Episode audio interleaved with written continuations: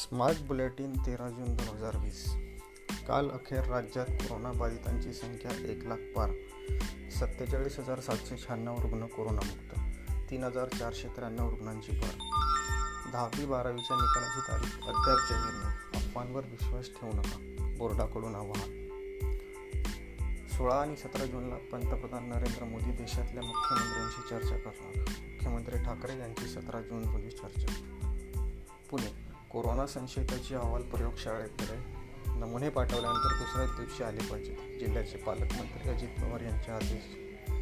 बंधू तब्येतीची काळजी घ्या. लवकर बरा होऊन घरी या. पंकजा मुंडे यांचे धनंजय मुंडे यांना फोन.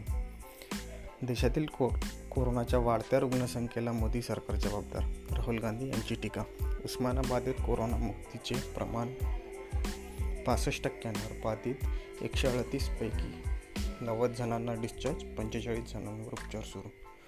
कोरोनाच्या पार्श्वभूमीवर कैद्यांनी केलेल्या जामीन अर्जाबाबत दोन दिवसात माहिती द्या हायकोर्टाचे सत्र न्यायालयांना आदेश. धक्कादायक.